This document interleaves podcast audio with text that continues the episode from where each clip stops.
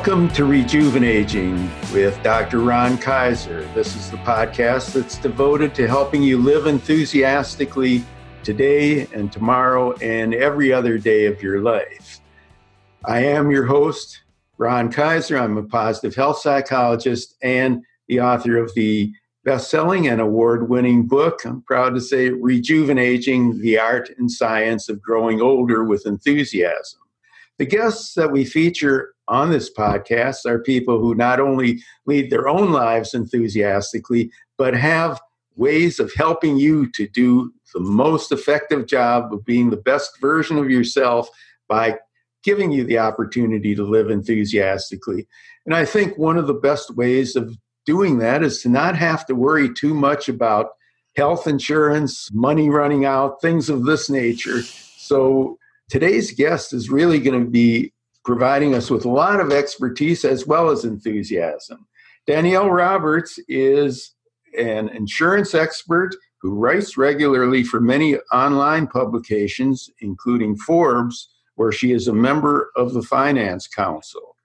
She's a TCU journalism graduate and former magazine editor. She enjoys sharing her knowledge about Medicare, retirement, and insurance so that baby boomers can prepare for the costs of health care in retirement. She regularly appears as a guest expert on healthcare podcasts and radio shows. And Danielle is the co founder of Baby Boomers, uh, ba- Boomer Benefits. Sorry about that. Danielle, welcome to Rejuvenating. It's a thrill to have you here. Oh, it's my pleasure to be here. And yes, actually, lots of people search for us online as baby boomer benefits. So that makes me happy. It's exactly the demographic that we serve. Obviously, it's a timely time to have you on the podcast because we're either around the corner or in the midst of yes. uh, the enrollment period for Medicare and re enrollment period. And let me throw that at you. I mean, I know those of us, I mean, obviously I'm in, in your demographic. Mailbox gets filled with lots of stuff from lots of insurance companies, uh, Medicare. There's all kinds of things that we have to try to sort out, but it's really, really difficult. So we start out a, a little bit uh, telling us about you know what this period actually is and what we're supposed to do to navigate it correctly.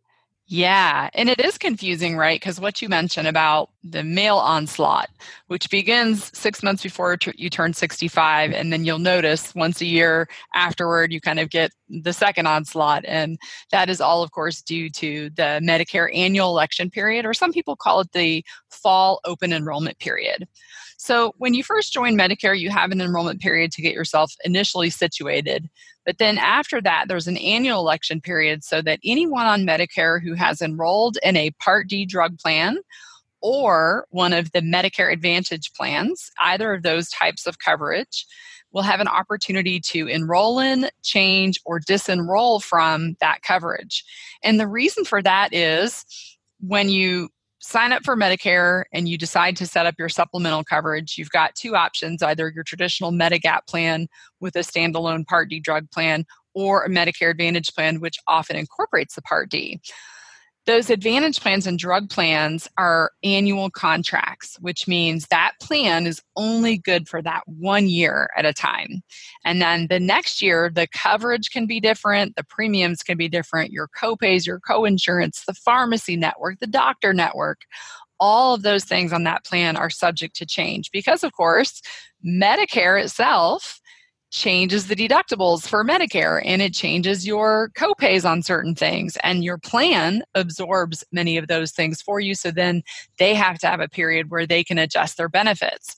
So in September, if you're on one of those types of coverage, Part D or Medicare Advantage, you'll get a notice in your mailbox that is called the annual notice of change. And this is very handy. And even though, Ron, it comes like a big door stopper of a packet and when you look at it you know you just have heartburn and you don't want to deal with this packet but really if you open it up it's mostly stuff that you're going to put into a file cabinet somewhere but the top letter in the annual notice of change packet will literally be a side by side breakdown of everything that's changing. So if the premium is going from $20 to $23 on your drug plan, or from 23 down to 20, which premiums on these can go up or down, there'll be a listing of that.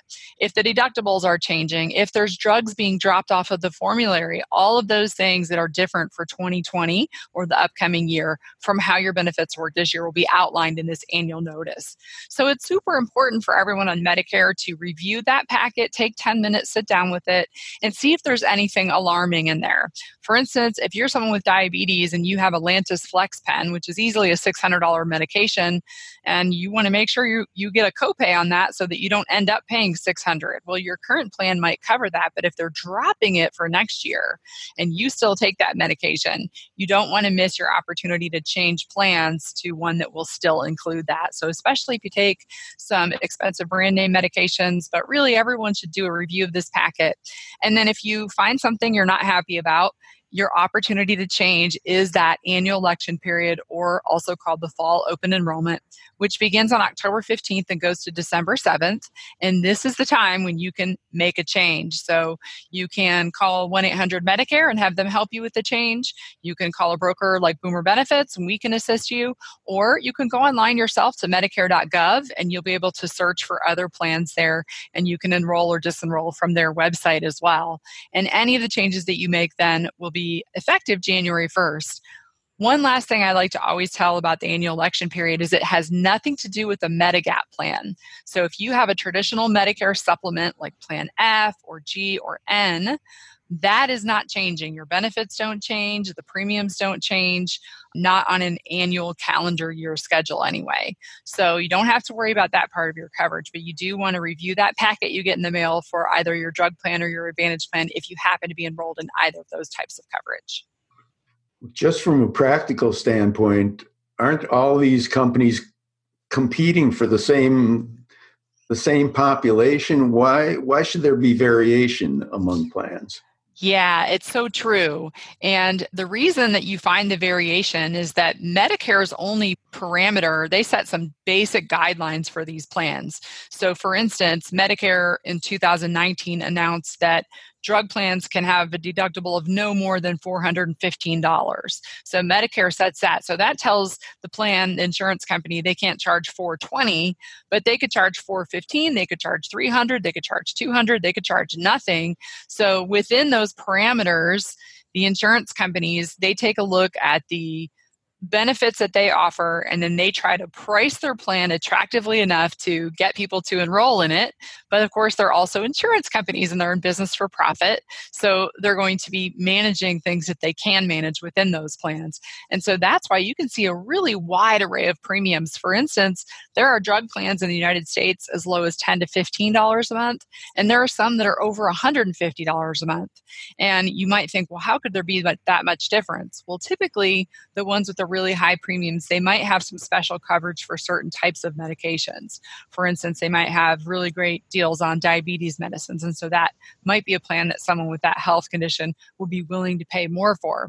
But for a lot of people who are really healthy, like yourself, and maybe only take a couple of medications or no medications, they're going to be more attracted to a plan that's 10 or $15 a month. And although the benefits or drugs covered may not be as rich as a more expensive plan, they are at least going to still fall within the federal guidelines. So they've got to have two medications of every therapeutic class in on the formulary. So if tomorrow you develop a new health condition, there's drugs on there that your doctor can choose from to treat you.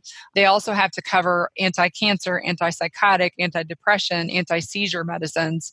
Those are some of the basic guidelines. But other than that, it's fair game to kind of change up those benefits how they want as long as they play within that playing field that Medicare sets for them is that kind of where you and boomer benefits come in to, try to help sort this stuff out? Because for somebody who doesn't think in those kinds of terms like myself it seems you know pretty overwhelming. Sure and yes that's exactly where it is. You know when I started this agency, we used to work with people helping companies set up their group employer coverage. And this led to me meeting business owners who sometimes only set up a personal plan for themselves and didn't offer health benefits for their employees. And we would have people asking me about their parents, asking me about their aunt or their uncle or someone they knew that was going into Medicare and saying, you know, I thought this was confusing, but when I tried to help my mom with her Medicare, like, whoa, like nothing makes any sense at all. And how can you help us?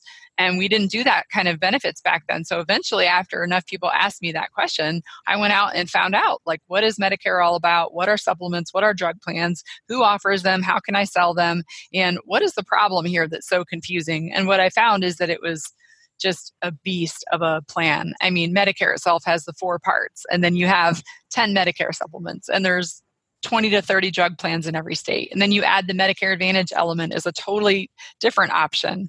And those have networks and doctors that may or may not be on the network. And so, you know, to your average consumer, especially someone turning 65 or getting ready to retire and go on Medicare, you know, they've got their sights set on more interesting things about retirement. And the last thing they want to do is wade through six months of material learning Medicare from top to bottom. So that's where we come in. We do a lot of education for boomers here. We have webinars that you can attend if you're new to Medicare. We have a six day email course. So if you'd rather have me in your email inbox explaining Medicare on six lessons, you can do it that way. We've got a website with a lot of information. And so I would say 80% of what we do is educating folks on their basic benefits first. Things like we're talking about today, like enrollment periods, the parts of Medicare, what's covered, what's not, what everything costs. And so once we help people learn that piece, then we come in and we show them the options for how to fill in the gaps for things that Medicare doesn't cover because many people are surprised to turn 65 and find out that Medicare isn't free. You know, we go all our working lives paying these taxes and we think that we're going to be covered someday when we turn 65. And then we find out Medicare only covers about 80% of our expenses and we're going to need some supplemental insurance to cover those other things so that we don't get caught with some high out of pocket expenses. And that's where we come in and just kind of show people the different routes you can go, show them the different types of coverage and what they cost, and really help them narrow down to something that their doctor accepts, that includes their medications that they need, and that fits their personal needs and their budget.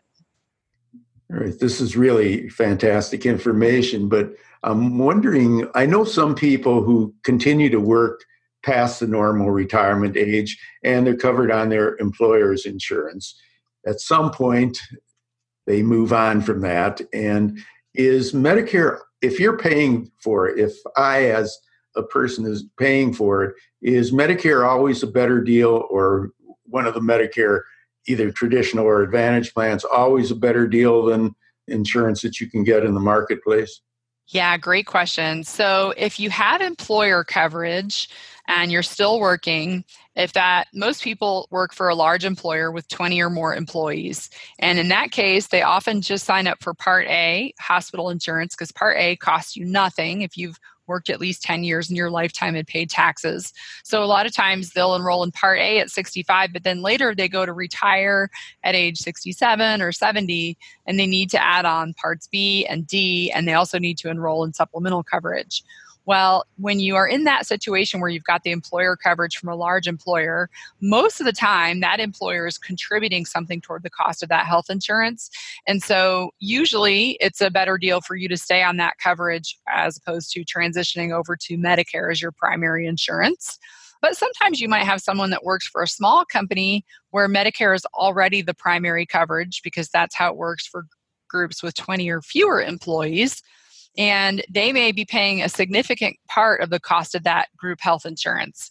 Employers have to cover a minimum of 50%, so you could be paying the other 50%. And for those people, it does make sense to look at what would it cost me to leave the group coverage and go on to Medicare instead?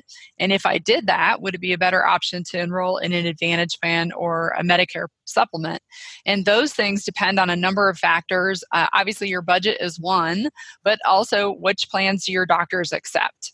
So, original Medicare with a Medigap plan allows you to see any doctor nationwide that accepts Medicare, which is about 91% of all physicians. So, you've got a lot of access on that plan. No referrals needed. There's no network per se that's designated by an insurance company.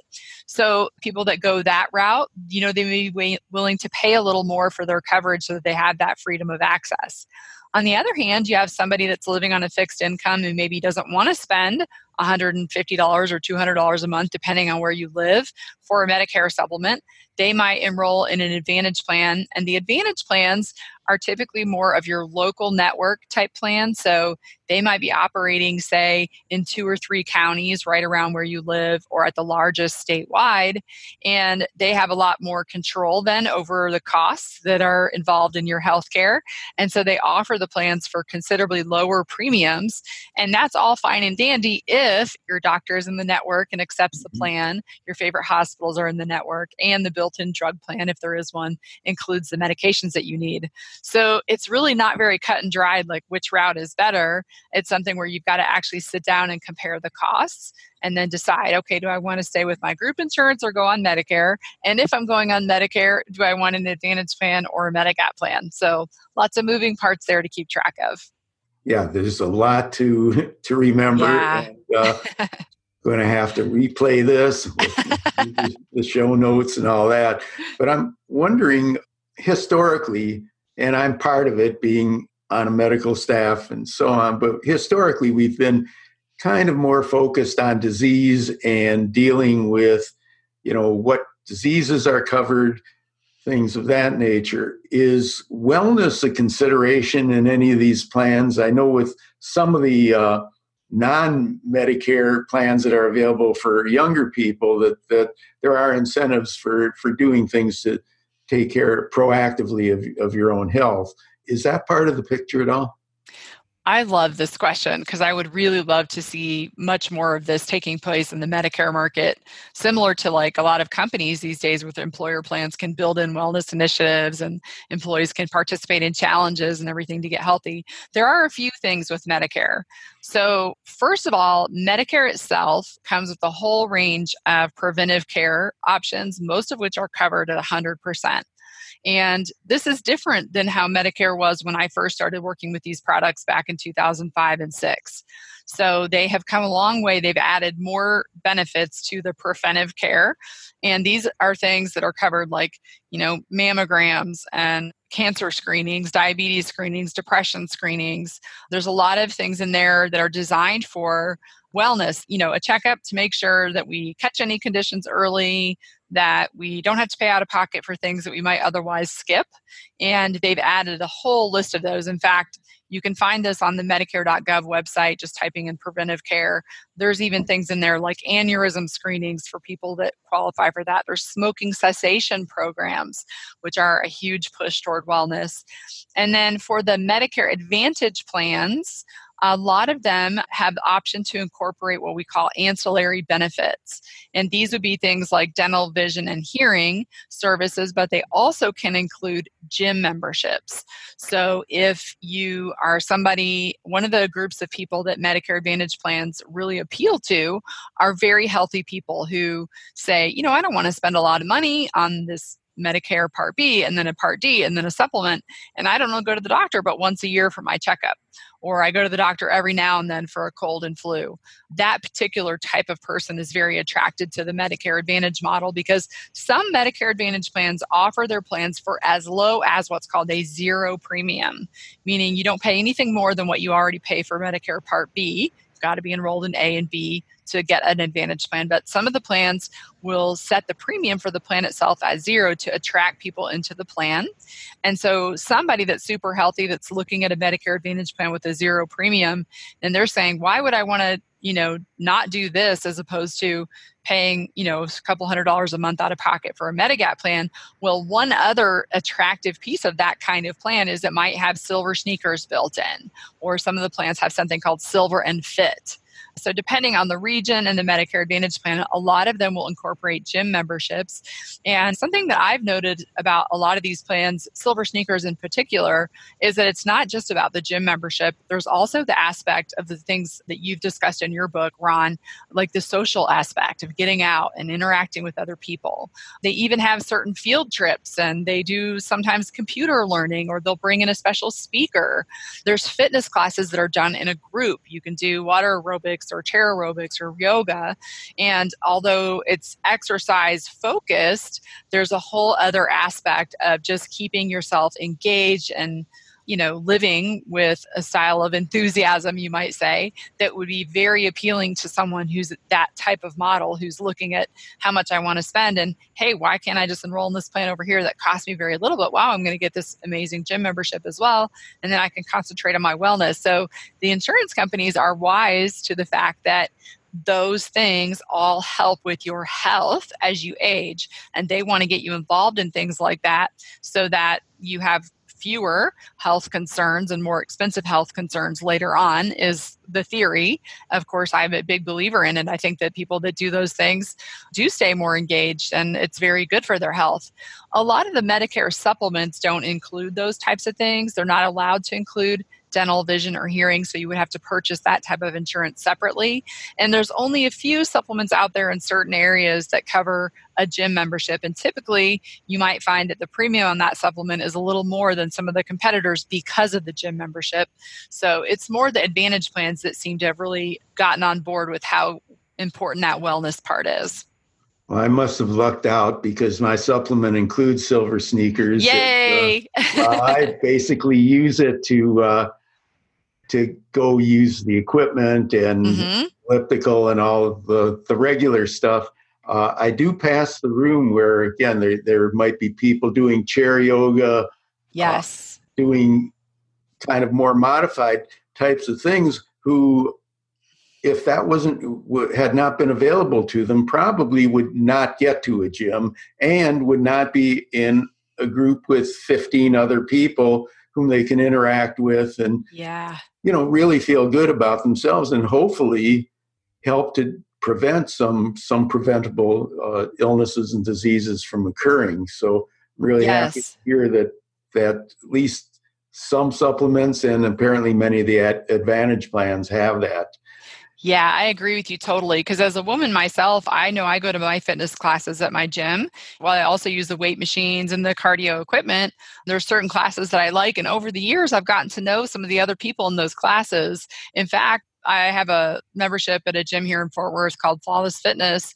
And on my Monday, Wednesday, Friday workouts, I have a little workout partner who's almost 70 and she's my favorite person in the gym and we do all we always work out together in the sets that they set for us and so that whole aspect of the social part really does keep people coming back. If it works for someone my age it's definitely going to work for people of any age so you can kind of pick and choose how you want to use those benefits and there's got to be you know lots of evidence for why those things help us with not just our you know physical wellness but just state of being state of mind and you know ability to function in the world because you have a purpose to get up and go and be involved in things in your life yeah there's a lot of good science to demonstrate that that not only helps from a physical health standpoint but makes changes in the brain chemistry and also loneliness is right up there with smoking uh, mm-hmm. uh, obesity and sedentary lifestyle in terms of longevity reducers so you know yeah. gym is, is a real good place to, to be able to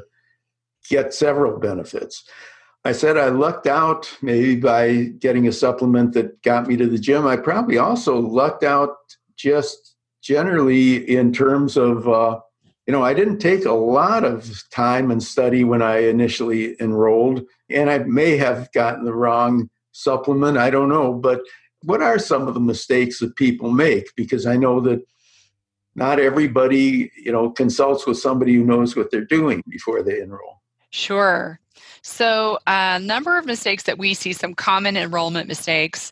One of them I alluded to earlier, which is if you are still working, if you happen to work for a small employer with less than 20 people, in that circumstance, Medicare is primary and your group and coverage is secondary. So that means that you need to enroll in both parts A and B during your initial enrollment window to avoid penalties. So, your initial enrollment period for Medicare is around your 65th birthday, and it begins three months before the month that you turn 65. It goes through that month, and then it lasts for three months after that. That's a seven month window, and you need to enroll in Medicare during that window to avoid penalties unless you have creditable coverage from another source. Employer insurance is creditable coverage, but only if that employer has 20 or more full time and part time employees. So occasionally we see someone that works for a small company and they've talked to someone that works for a big company and their friend tells them, "Oh yeah, you my broker told me you can wait, you can wait to enroll." And so what ends up happening is they either go in to have a outpatient surgery and get just flabbergasted to find out that they have to pay 80% of the cost of that surgery because they never enrolled in the Part B that would have covered that. Or on the lucky chance that the carrier says, oh, we'll cover that, the group carrier, you still, even if that were to happen, which most of the case you're going to be on the hook for the bill, you still later, when you finally figure out your mistake and you go to enroll in Part B, you have to wait until the general enrollment period to enroll, which is from January 1st to March 31st. So let's say you figured this out in May. You would have to wait all the way until the following January to sign up for Part B. Your benefits then wouldn't begin until the following July. So it would leave you for over a year without that Part B coverage. And you would owe a 10% penalty on top of what you would normally pay for Part B for every year that you waited. So if you figured this out two years down the road, you finally signed up for Part B, you would owe a 10% higher monthly premium for Part B for the rest of your life for as long as you enrolled in Part B. So it's super important to make sure you exercise that initial enrollment period of seven months unless you know that you have solid, credible coverage from a large employer, meaning you're staying on that group coverage and it's large employer insurance that's primary to Medicare. So that's one of the big ones that we see.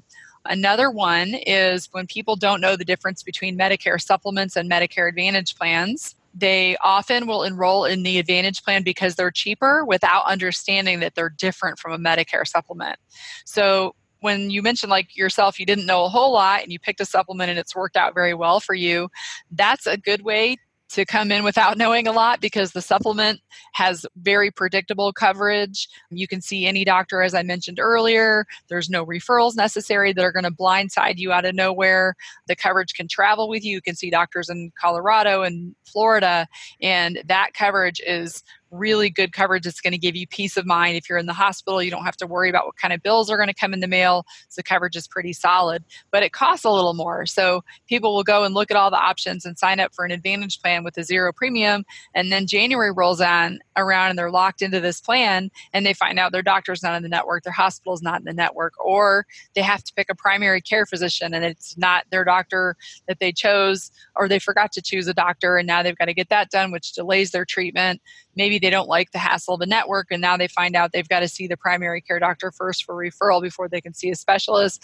Like all of these things come into play that can be make somebody you know suddenly feel like i'm stuck in this coverage and it doesn't work for me. There are some limited windows that you can use to make changes when that happens. But if you miss that window and then you're stuck in the plan all the way till the end of the calendar year.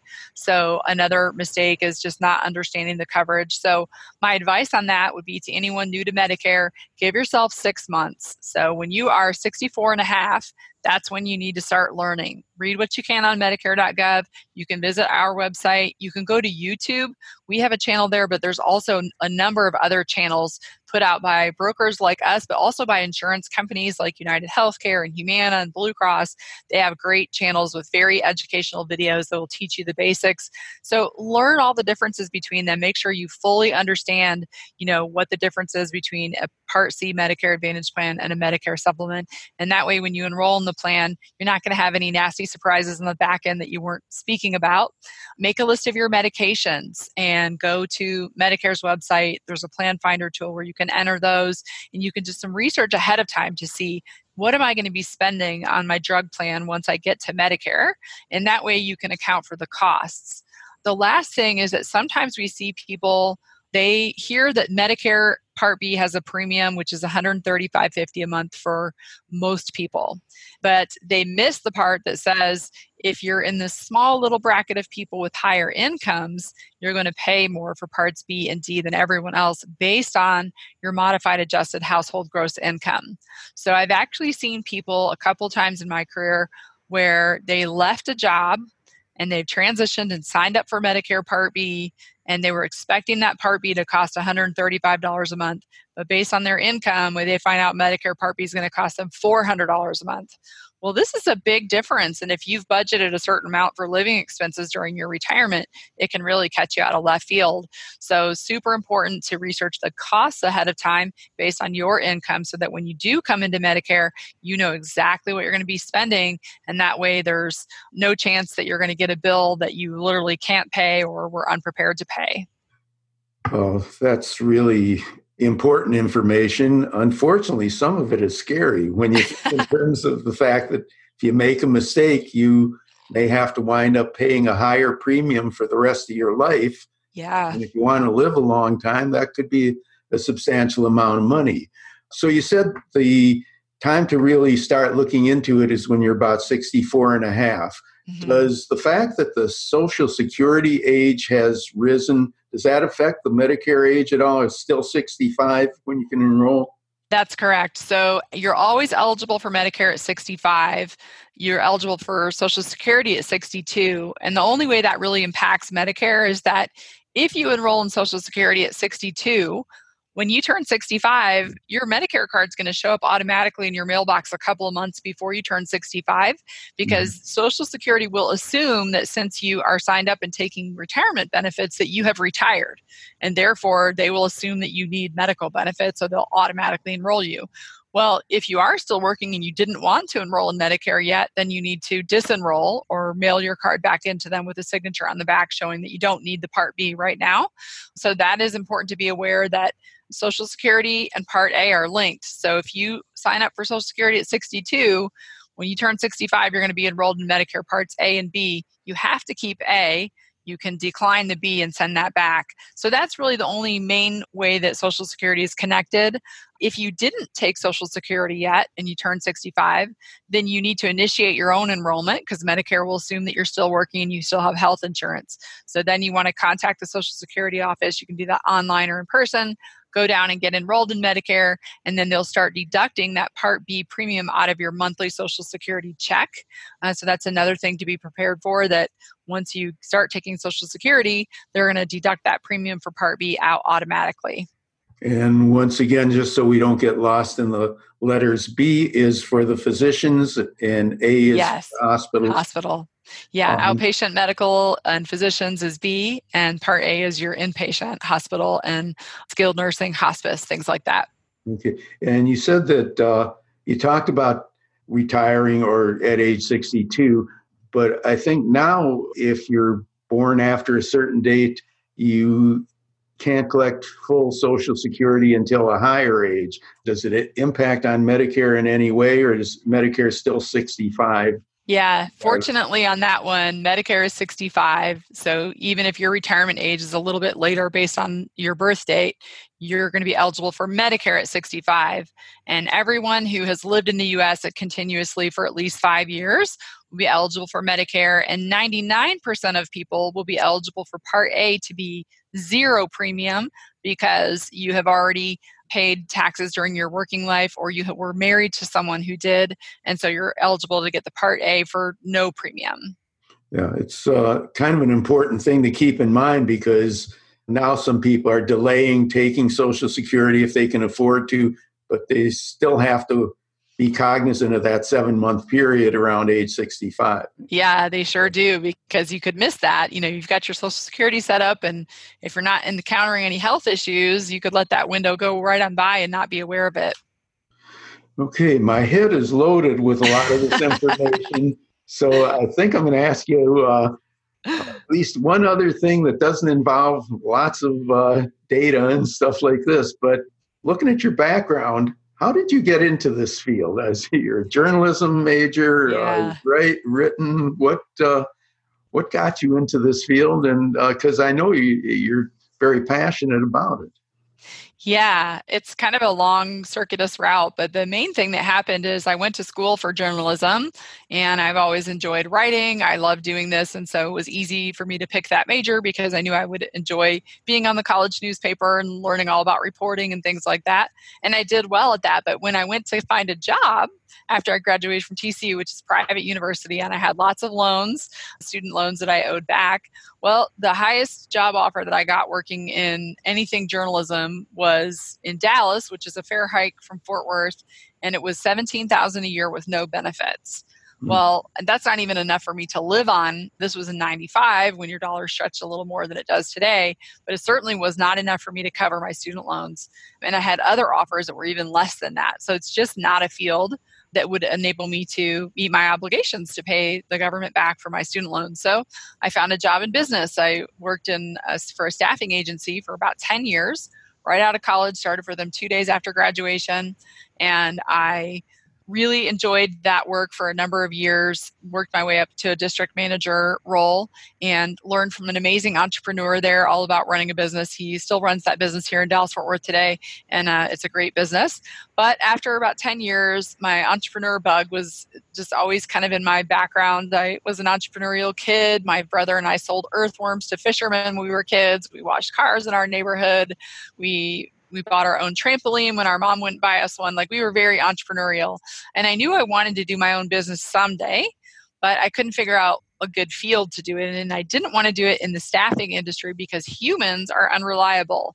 Hmm. So if you sell somebody that they're going to have a receptionist show up tomorrow morning and that receptionist calls you the day before and or the night of and says, "Nah, I'm not going to take that job," or just no shows, the client is mad.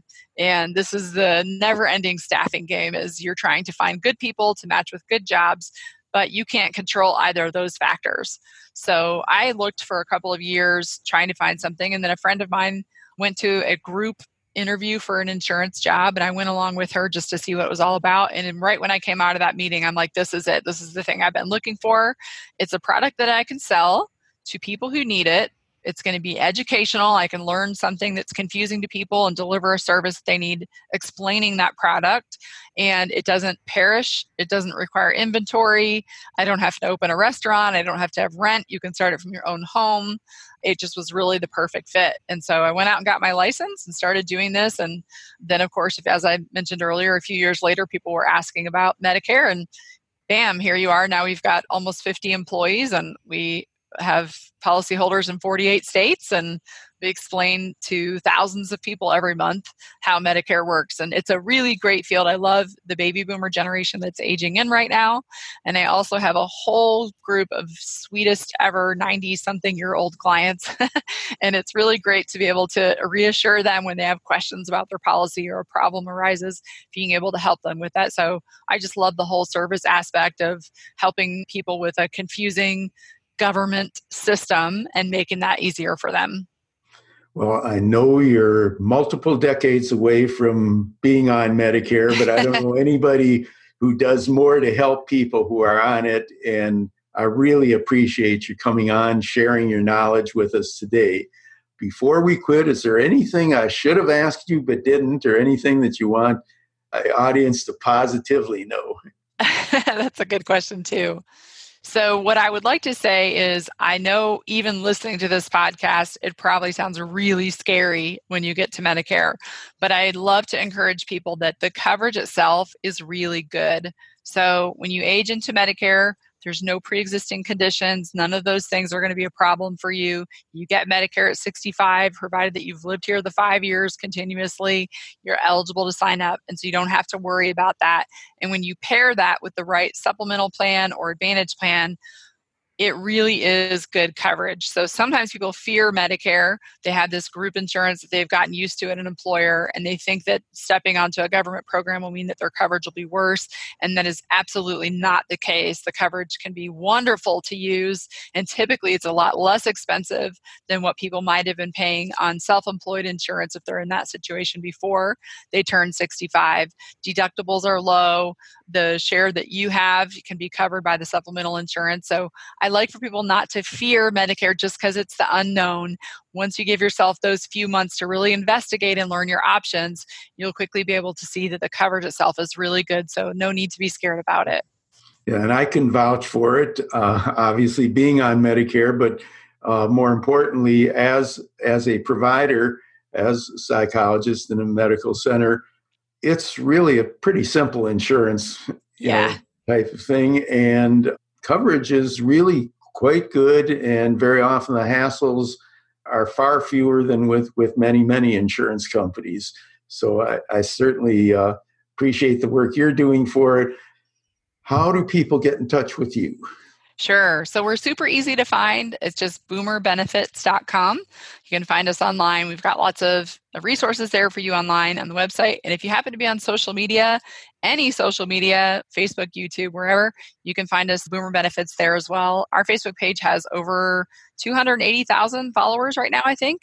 And it's because it's a fun page. We do a lot of fun stuff on there and it's a you know fun to participate in conversations they're not all about medicare so if you want to come and hang out with us on facebook if you have a facebook account that's another great place to reach out to us and you can always message us with any questions you have there as well and we're happy to answer your medicare questions there online great and we'll try to include the contact information in the show notes thanks very very much danielle it's been not just a pleasure talking with you, but so much more informative than uh, I could have imagined if I can just retain part of it. well, but, thank you. I enjoyed it, Ron. Thanks again.